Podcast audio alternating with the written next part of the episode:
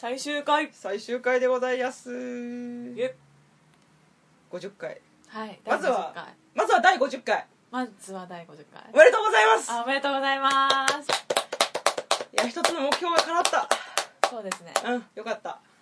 で今回は最終回は何をするかっていうのをぜひリーダーから。あリリーダーだな。そうあの私サブリーダーだから。あなんだっけゆずちゃん。ゆずちゃん。まあまあ忘れられてる。まあ別にそれなんだっけ？それななんかで言ってた？の。うん言ってない。私は勝手に考えた。知らねえよ。えっ、と一連コントみたいな。なんか こう返したらこう返してこうするみたいな。知らねえわ。それをこの1週間ずっとシミュレーションしてた。はい。ではい。リーダー最終回、何やるんですか？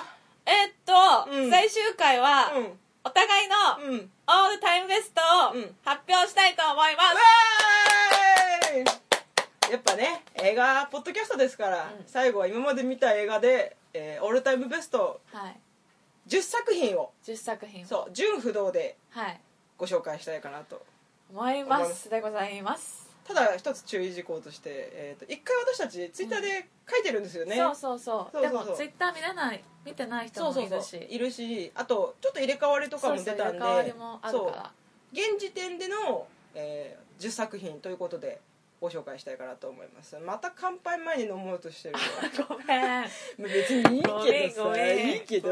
じゃあじゃあ最後の言ってやって。はいよ。はいサリまさこの仕事上がりにいっぱいやってく。せーの。最終回。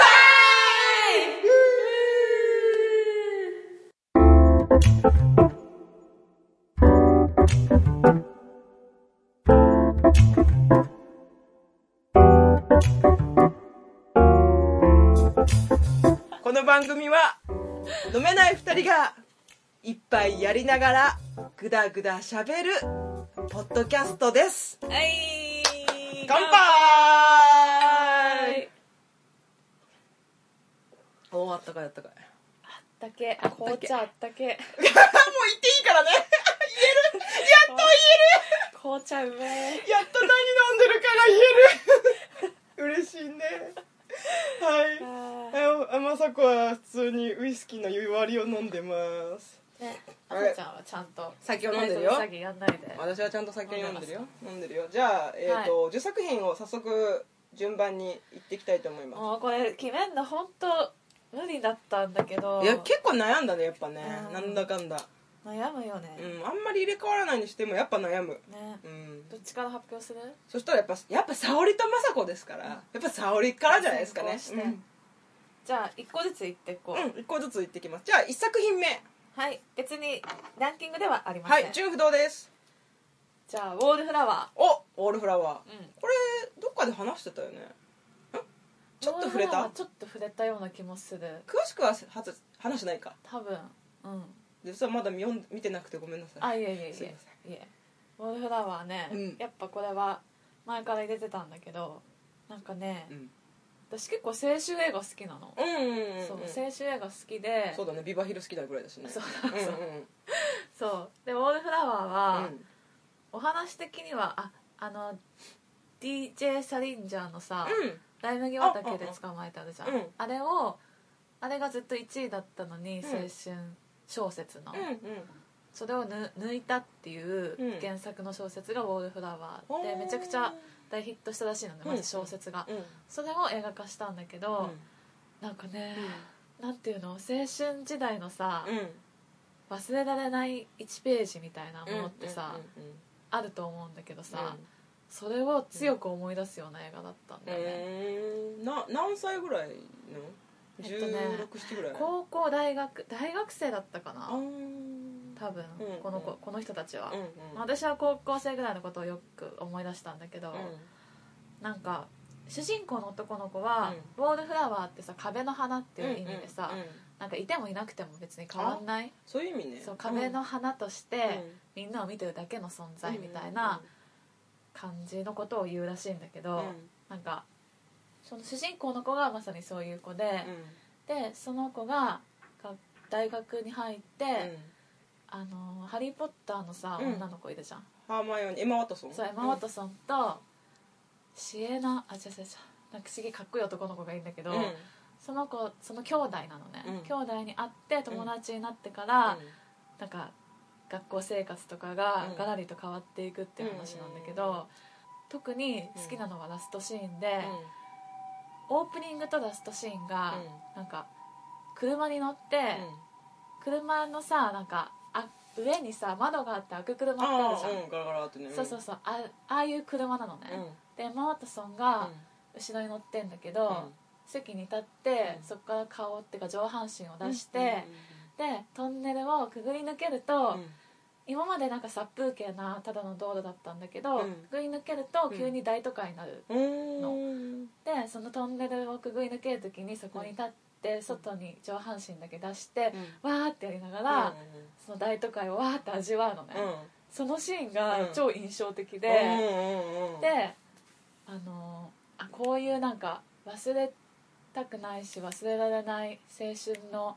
思い出みたいのを忘れたくないなって強く思った、あーそれ今その話あこれは脱線しない方がいいか。脱線したら大丈夫。脱線していすごいふと思ったのがさ昔澤さん私に手紙くれた時にさ、あのレディオヘッドのクリップを聞いた瞬間がすごい印象に残ってるっていううんうんうんうんあったじゃん。私あのエピソードすごい好きなの。もう一回聞かせてもらっていい？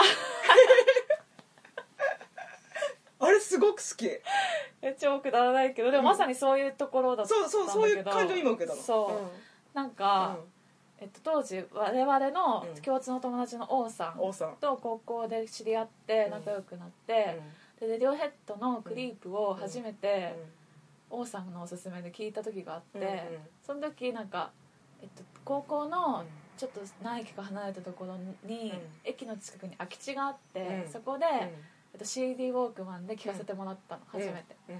でその時に受けた、うんななんだっけ、なんかその 私まずそのうん。空き地でうん。CD ウォークマンでうん。レディオヘッドのクリップを聞いたっていうこのだけでも結構青春の1ページだなと思って。だよね。しかもそれを聞いて うん。この曲聴いたら私には何でもできるし何にでもなれると思ったみたいあそうそうなそうそう。文章が書いてあって。そう。あの手紙ね本当に公開したいぐらいね非常に 素敵な詩的なポエム的うなんお手紙だったよ。私までに取ってあるもん、うん、あれはあの大掃除の旅に出てきて毎回読み返してる恥ずかしい。多そうなんかね、うん。そのクリープを聞いた瞬間、そう何でもできるし何にでもなれるような気がしたんだよね、うんうん。若い子だってそういう瞬間ってやっぱある。じゃん。あるあるあるある。変な自信もあるしさ。それって今さもうないじゃん、ないね。ない。そんなの起こってかけらもないじゃん。ないない。だから、うん。今はもう味わえないんだけどその感情って、だけど忘れたくないうん。し、やっぱりそういう時って残るなって思った、そう今そのエマ・ワトソンのそのシーンを聞いて、うん。それが私ふっと思い浮かぶぐらい、うん。すごく印象的、あうん。まさにねそのこと、うん。そうそうそうそんな感じでしょ？そう。そうそうそう本人より私の方が知ってるっていうのもちょっとまあ面白いと思うけど。まあそんな感じで今受けました。そうそうそういうのを、そういう映画でした、うん。ボールフラワーね。はい。だから入れました。はい。いいはいじゃあ次まさちゃんはい、えっ、と1作品目。はい。えールパン三世 VS 名探偵コナンザムービー。コナンザムービー。かっこ早口。これはそんなに話すことないです。あのアニメ界でルパンの話はさせていただいたので、うん。あんまりないんですが、うん。えー、と1個だけ言いたいことがあって、えー、とルパンって代替わりしてるのはご存知ですか？はじめだ代替わり？そう声出してる人がねうんうんうん。最初山田康夫さんっていう方でうん。でその後亡くなったので栗勘がうん。栗田寛一さんがやってるんだけど、えっと、よくね山田ルパンと栗勘ルパンでよく揉めるんですよファンが。へえあの栗勘のルパンはルパンじゃないとか。やっぱり山田ルパンがルパンだみたいなのをねえーでもクリカンさんになってだいぶ長いんじゃない？長いよもうすっごい長い、ね。うん、もう全然だって若い子は多分栗勘のルパンしか知らないとう思う、ん。でまず私のスタンスとしてお伝えしたいのが、えー、と私はまずルパンが好きなのとっても。ルパンっていう存在が。うん。だから栗勘がいてくれなかったら、うん。ルパンは終わってた可能性があるわけ。うんうんうん。もう山田さんが亡くなっちゃったからっていうので、うん。でも、えー、ともしくは全然違う解釈のキャラクターでルパンができてうん。続いてたかもしれないんだけど、うん。でも栗勘がいてくれたおかげであの山田さんのイメージまんまのルパンを引き継いでくれたおかげでいま、未だにルパンが私たちの見てる人たちの中で共通認識としてああいうキャラクターっていうイメージがあるっていうのが、うんうんうん私はクリカンに感謝しかない、感謝しかない。そう。今でも新作のルパンが見れるのはクリカンのおかげなのよ。はあ。りがとうクリカン。本当にありがとう。でこれはぜひですね、うん。えっ、とルパン三世のあのオリジナルビデオアニメで、うん。えー、とグリーン VS レッドっていうのがあるんですけれども、うん。これちょっとルパン作品の中ではだいぶ異色な作品で、うん。えっと、ルパンは一人じゃないかもしれないっていう仮説のお話なのね。で、えっと、主人公が安尾っていう男の子なんだけど、うん。その子が本物のルパンにあったり偽物のルパンにあったりして、ルパンってど一体何なんだ？な何者なんだ？何人いるんだ？みたいな話になるんだけど、うんこれはぜひねあのね正直作品としてはすごく重い話なので、娯楽性はないんだけどすごく考えさせられるので、うん。興味があったらぜひ見てもらいたい。それを見るとルパンはあのその時の事件のセリフがまたかっこいいんだけど、うん。事件のセリフか？誰かのセリフで、うん。ルパンっていうのはその時い一番面白いことをしてるやつがルパンなんだっていうセリフがあってあの顔とかうん。姿とかは関係なくて、うん。その時一番イケてるやつがルパンっていうセリフがあってへ感動するよ。そうなのそう。誰がとか誰が声出してるとか 誰が作ったとか誰が絵描いてるとかじゃなくールパンはかっこよくて頼りになって頭が良くてちょっとスケベなうん。うんルパンだからルパンなの。ってことが言いたかった。あのごめんねザ・ムービーの話は全然してないんだけど、あのルパンの話ができる最後のチャンスなのでちょっとここでぶっ込ませていただいたあのこれはなんで、へー。そうなんで俺たちもベスト10に入れてるかっていうと、まあ、単純に、えー、と名探偵コナンさんの人気にあやかって、うん。ルパンがまたこうやって銀幕に戻ってこれて、うん。でルパン単独の銀幕映画もできたから、うん。えーコナンさん本当にありがとうございますって言ってコナンしか知らない若い世代もうん。ルパンを知ってくれて、そうだよね。っからまたそうルパンを見てくれてるから、こうやってねどん。どんルパンファンが増えているってことに感謝の意味を込めて入れさせていただきましたコナンは別にそんなにえっと昔は好きだったけど、最近そうでもないかな、んなんかもういいかなっていう、うん。私あとラン姉ちゃんがあんまり好きじゃないっていう、そう。うん。ラン姉ちゃんがちょっと何でもできすぎじゃしませんかねっていう、いや愛ちゃんでいいじゃんというね。愛ちゃん？灰原愛わかる？わかんない。白髪の子で本当は大人なんだけど、うん。その子も薬でちっちゃくなってて。あそうなんだ。子供パートのヒロイン役みたいな。新一パートのヒロインはラン姉ちゃんで、うん。子供パートは愛ちゃんみたいなでもどう考えても愛ちゃんの方がいい子だから、うん。愛ちゃんとうまくいったらええねん。完全に正ヒロインより準ヒロインの方が輝いて見えるという典型ですね、なるほどね。うん。まあすごくあの面白いのでぜひ見ていただければと思います。ありがとうございました。はい。では2個目。はい。はい。ヘドウィグアングリーインチ。おおこれは。はい。これ外せなかったやっぱり。外そうか迷ったんだけど、うんうん。外せなかった。バンド映画の回で確かそうそうそうそう。話してたね。うん。あのグラムロックっぽい感じのジャン、音楽をやってるオカマのうん。ボボーカリストの話なんだけど、うん。あのあ今回ちょっとその前に言いたいのが、うん。入れた作品は、うん。なんかただ単に好きっていうのもあるんだけど、うん。それだと本当に作品数増えすぎちゃうから、うん。好きな上に自分にとって重要だなと思う作品うん。を主に入れたんだけど。私の映画？そうそうそう、うんうんうん。そう。もう最終回だから過去の名言を全部織り込んでいこうとしているパターン。パティーン。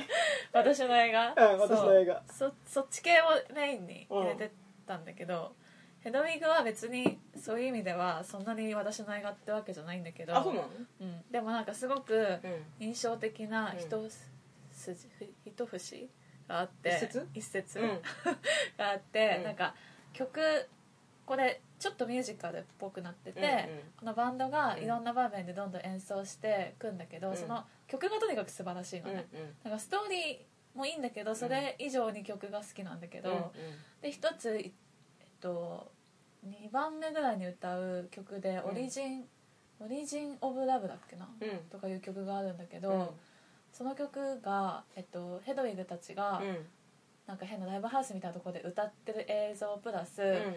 アニメーションで、なんかギリシャ神話の話を盛り込んだ歌詞なの、でだからそのギリシャ神話の話をアニメーションで見せながら流れるのねその曲が、うん。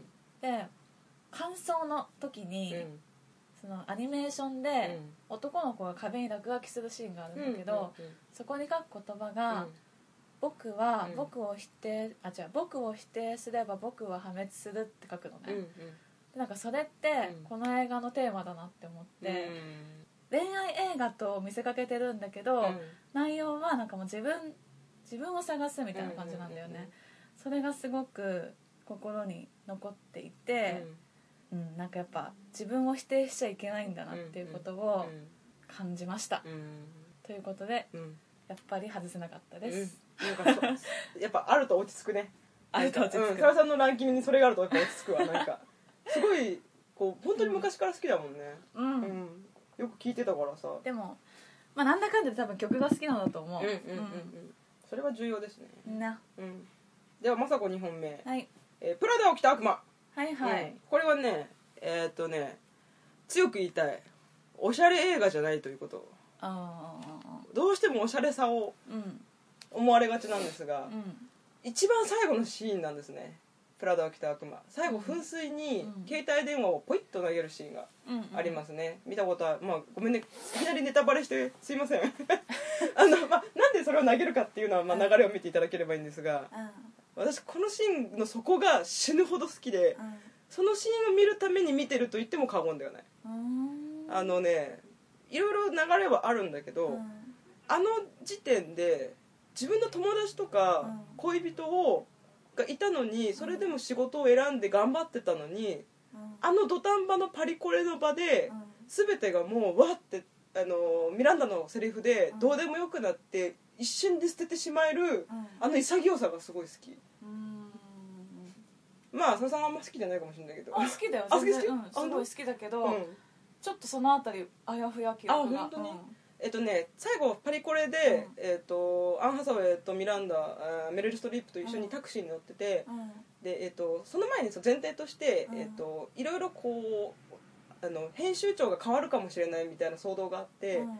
えっと別の部下を犠牲にする形で、メレル・ストリップが編集長のままでいられるようになったっていうのね。うんうん。だから結局その犠牲にした人はうん。夢があってその夢にやっと叶うところだったのに、うん。その犠牲にされたことによって結局また同じ仕事を続けなくちゃいけなくなったの。うん。スタンリー・トゥッチさんがやってる役なんだけど、うん。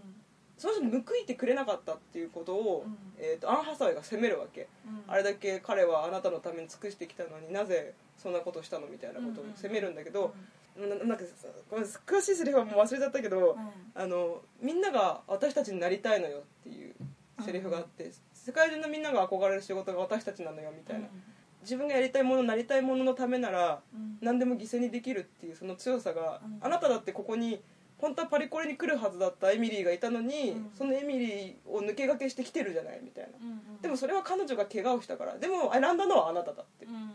だからこの仕事はそれぐらいみんなが求めている仕事で、うん。みんな私たちになりたがっているのよみたいなのを聞いて、うん。それ聞いてもうどうどうでもいいっていうか彼女の中何かがうん。パーンって弾けて、もう携帯をポーンってこう噴水に捨てる。仕事辞めたってこと？やめたやめたっていうか、えもっとひどい。ブッチブッチっていうかバックレ。バックレ。最低のバックレ。よく書かれてた。最高のバックレって、この土壇場でバックレるっていう、うんでもそのバックレたのに別の会社にうん。就活しに行った時に、うん。ミランダは彼女はすごく失望もさせられたけれども、うん。彼女を雇わないんだったらそれは大バカ者にすることだっていううん。いい評価のファックスを送ってくれて、でちょっとにっこりみたいな感じなんだけど、すげえいい話だね。うん、でもさそこは別にいいんだ。最後はいいんだ、うんうん。あそこのバックレなんだ。これがいいのか。あのバックレがいいんだ。あの感情がすごく増幅されるんだあそこ、うんうん。もうなんか違うというのを、うんうん自分はそうじゃないあなたとは違う人間なんだっていうのを決別として表示するのにもうここにはいられないって思って去る感じが、最後こう着信が鳴っててピロリンピロリンってなってあれだけ鳴ったらすぐ出ていた電話にうん。フフって笑ってポイって捨てられるぐらいかっこいいね。かっこいい。スカッとするね、うん。思い出した。思い出した、うんあとスタンリー・トゥッチが好きだろスタンリーって。あの眼鏡かけてる衣装の人。あのいろいろ服貸してくれた人。坊主頭の眼鏡かけててチャキチャキ働いてうんまあミランダの片腕の人。あの人。あの人が好きなの？あの人が好き。役として。役としても好き、うん。役者としても好きだし役としても好き。この後またもう一回出てきます。あそうなんだ。はい。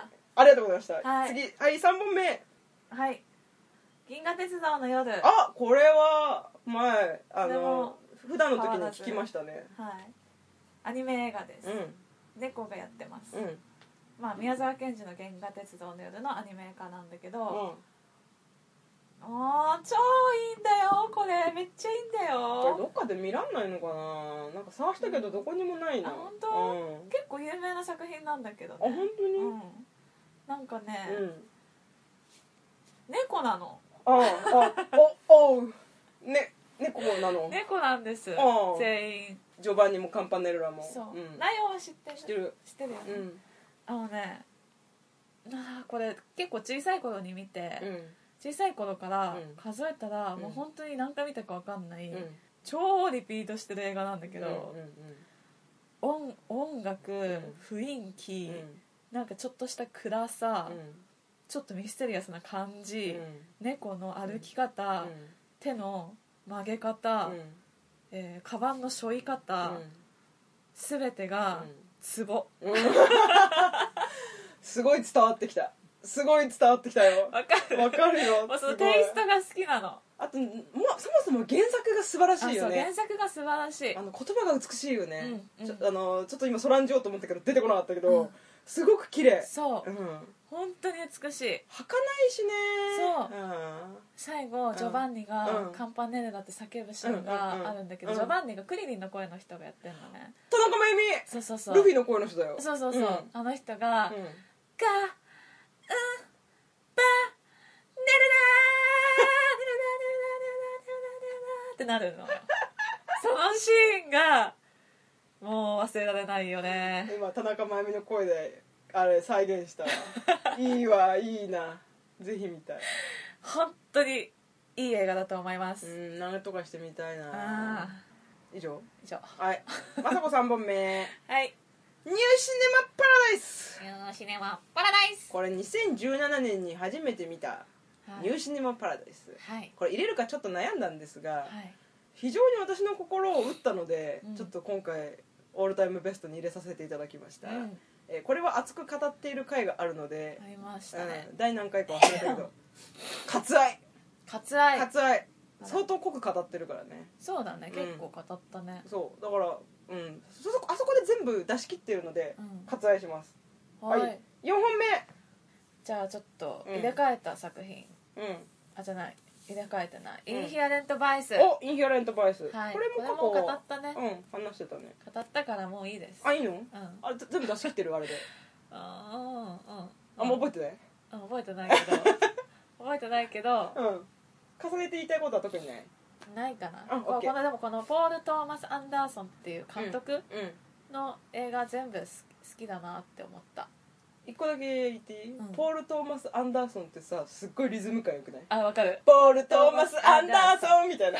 なんだっけ？えポール・トーマス・アンダーソンなんか CM ソングなかった？ななんとかかんとか300円みたいな。あったっけ？えななんとか百貨店？違うなんだ？なんかこういう曲の CM あったよね。へえわかんないけどありそう。なんとかテレレレレててててててれれれれダメだ出てこないなんかありそう。あるね。ポール・トマス・アンダーソン。はいありがとうございました。ははいい、次5本目。あ違う違う。4本目か。はい。まさこ4本目。はい。バーレスク。バーレスク。はいさっき言ったスタンリー・トゥッチここに出てきます。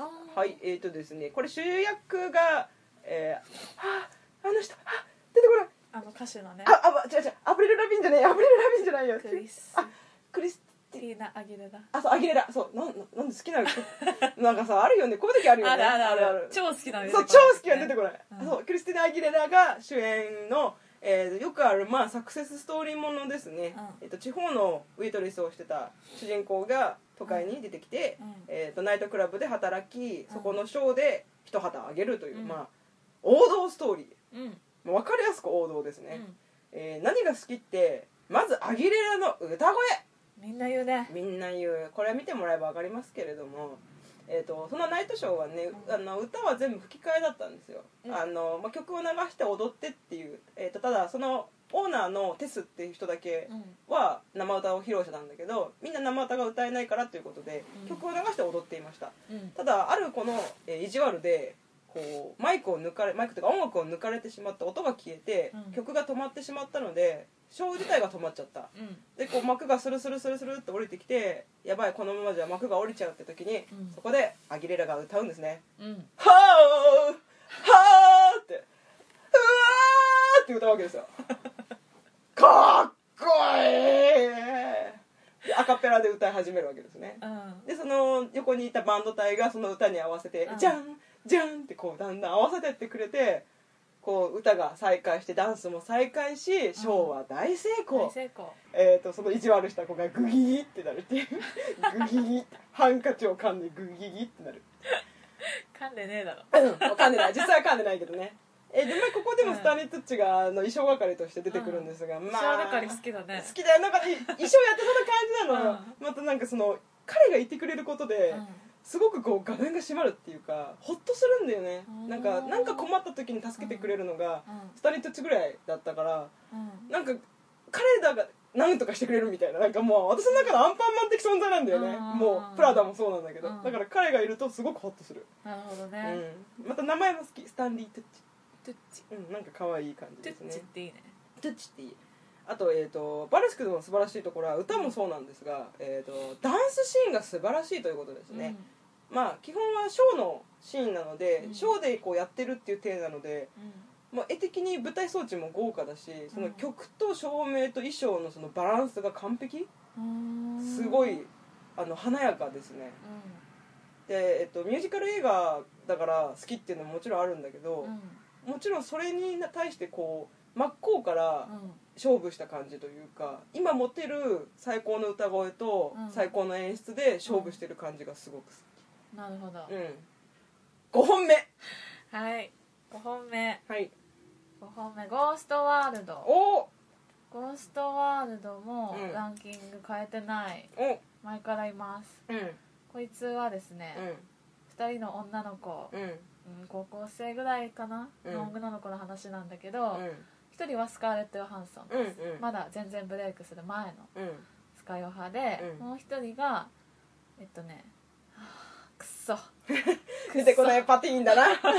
くっそ。出てこない、うん、っていう子です、うん、あれあれそう。でこのもう一人の子がねいつの間にかなんか映画界から全然いなくなっちゃってね。そうなの？そう。あら。不思議なんだけど結構出てたのに、うんうんうん、まあこの2人が、これから大学に行くのかな、うん、そのぐらいの年齢で、高校が多分終わったぐらい、うん、春休みかなんかの話なんだけど、うんうん、スカイオ派の方は、まあ見た目もいいでしょ、見た目もいいし、えっと、普通に大学に行くとか、うん、なんかそういう、まあ、普通の道を歩んでいく感じのタイプの女の子で、もう一人の方が主人公なんだけど、そっちはかなりちょっと変わってる感じなの、超サブカル女子みたいな、超サブカル女子って感じで、その2人が仲良くしてるんだけど、まあ、大人になるにつれて、ちょっと道が変わっていくよねっていう感じなんだけど、そのサブカル女子の方の日常がめちゃくちゃ面白くて、うなんかねいつもノートを持ち歩いてて、人のことを観察して絵にしたりして、超ディスるの。そこまでセットなんだ。そうそうそう、で、それその生活とか、あとなんかその2人ののんきな、やっぱ若い頃ってのんきじゃん、やることもバカみたいだしさ、そののんきな生活を見てると心が癒されるの、そう。それで、まあ、自分もそのぐらいの年の時に見たっていうのもあるし、まあ、今大人になってから見ても癒されるから、すごい好き。うん、でもゴーストワールドなんだ。ゴーストワールドそう、うん。だからタイトルと全然イメージが違うと思う、ね、うん。なんかホラー映画かなって思うよね、うんそう。なんかゴーストワールドってもともとアメコミらしくてなんかコミックらしいんだけど、それを映画化したらしいんだけど、なんでゴーストワールドなんだっけな？忘れちゃったけど。うん。以上。あいいの？はい。おいまさか5本目。はい。賞ほど素敵な商売はない。賞ほど素敵な商売はない賞 ない賞マストゴーワン賞ほど素敵な商売はない、えー、古い作品でございます、はい、マリリン・モンローと私の大好きな大好きなドナルド・オコナーが出ております、はい。えーと、さっきバーレスクの時に言えばよかったんだけどここから怒涛のミュージカル映画揃いになります。だよね。はい。分かっていると思いますが、えーよくある話よくある話？えっ、とえーボードビルのビルボード？ボードビル。ボードビル？うん、ボードビルの、あの芸人一家のうん。家族の話なんだけど、うん。えっと夫妻と子供3人がいて、うん。で、えっと5人でこういろんなと各地を回って巡業してたりするんだけど、うん。まあ、その子供たちがそれぞれ、えー海兵に行っちゃったり、うんえーマリリン・モンローと恋に落ちたりとか、いろいろあって、うん。っていう話なんだけども、うん。あのねまあ、ストーリーはまあでもストーリーも面白い。ストーリーも非常によく面白いんだけど、うん。えーまあミュージカルシーンですよね。まあまあそうだ まあミュージカルシーンです。あのマリリン・モンローがとってもセクシーあの私前ねツイキャスで一人でね、うん。ミュージカル映画を語ったツイキャスがあるんですけど、うん。あの記録も残ってるんですけどそこでもちょっと話しちゃったけど、うん。まあマリリン・モンローの曲でいうとなんか「ヒートウェーブ」「I got a heat wave」とか、うん。あとあれ「レイズイ」っていう曲があって、うん。ひたすら長椅子に座って、うん。えっと、いろんな人から電話かかってくるんだけど、うん。私面倒くさいからお誘い断るわみたいな曲があって、うん。で私はただダラダラしていたいのっていうそのマリリンがすげえセクシーなのと,、うん。えっとナルド・オコタのオコナーのジャンプ力がすごい。っていうのを力説したい。ジャンプ力言ってたね。ジャンプ力すごいからマジで。ぜひ見ていただきたいと思います。はい次6本目6本目？はい。はい。えーっとマッドマックス怒りのデスロード来たマッドマックス。怒りのデスロードこれは別に語ることないです。あまあ正直さあの我々のポッドキャストで一番さ、うん。出る率高かった気がする。あの語ってないんだけどねそうそう。あんまり。話題に上がることすごいあの名前がて出てくる。そうそうそうそう。またマッドマックス出てきたみたいな感じ結構あったうん。編集しながら。またマッドマックスの話してるそうだね。でもなんかねあの一つ言いたいのは、私これも美しい映画だと思ってるんだよね。あーはいはいはいそう。うん結構芸術的だなと思うん、だよ、景色も綺麗だしねそうそうそうそう、なん。か意外と超エンタメ映画、うん。超アクションエンタメ映画って思われがちかもしれないけうんど、芸術性も結構高いと思うから、うんうんうんなんか全部結構兼ね備えてる。私の中で結構完璧な映画かも。うんうん。確かにね、うん。結構記憶にあるのはその5人の妻がバッて出た瞬間とか、うん。はっってこう目が奪われたし、うん。あとあれ鉄馬？鉄馬の女たちがこうバイクでウィーンって来た時のなんかあのワクワク感うん。とかうん。すごいなんか物語が動くんじゃないかっていうワクワク感とかあとひたすらこう走らせていくあの砂あ砂漠の感じとか、そう。砂漠が綺麗だよすごくね綺麗だねうん砂漠が本当綺麗空とかさ、うんコントラストとかがすごい綺麗だし、うん。あの乗り物うんがうワクワクする、んするね。あと一個だけ言っときたいのがさ、うん。何回かあのギターの人出てくるじゃん、うんチューブラリンギターの人、うん。最後の方でやられるじゃん、うんでプラーンになるじゃん、あれお前ここで死ぬんかいってすごい思ってそう。ああとロックな感じがいいよね。あいいねいいね。ロック好きな人好きそう、うん。いいと思う。あれはいいよ。内容もすごいいいし、うん。単純だけど。うん、い決してくだらなくはない。やでもすごいズシンってくるよ。来るよね。うん来る来る。ということです。はい。はい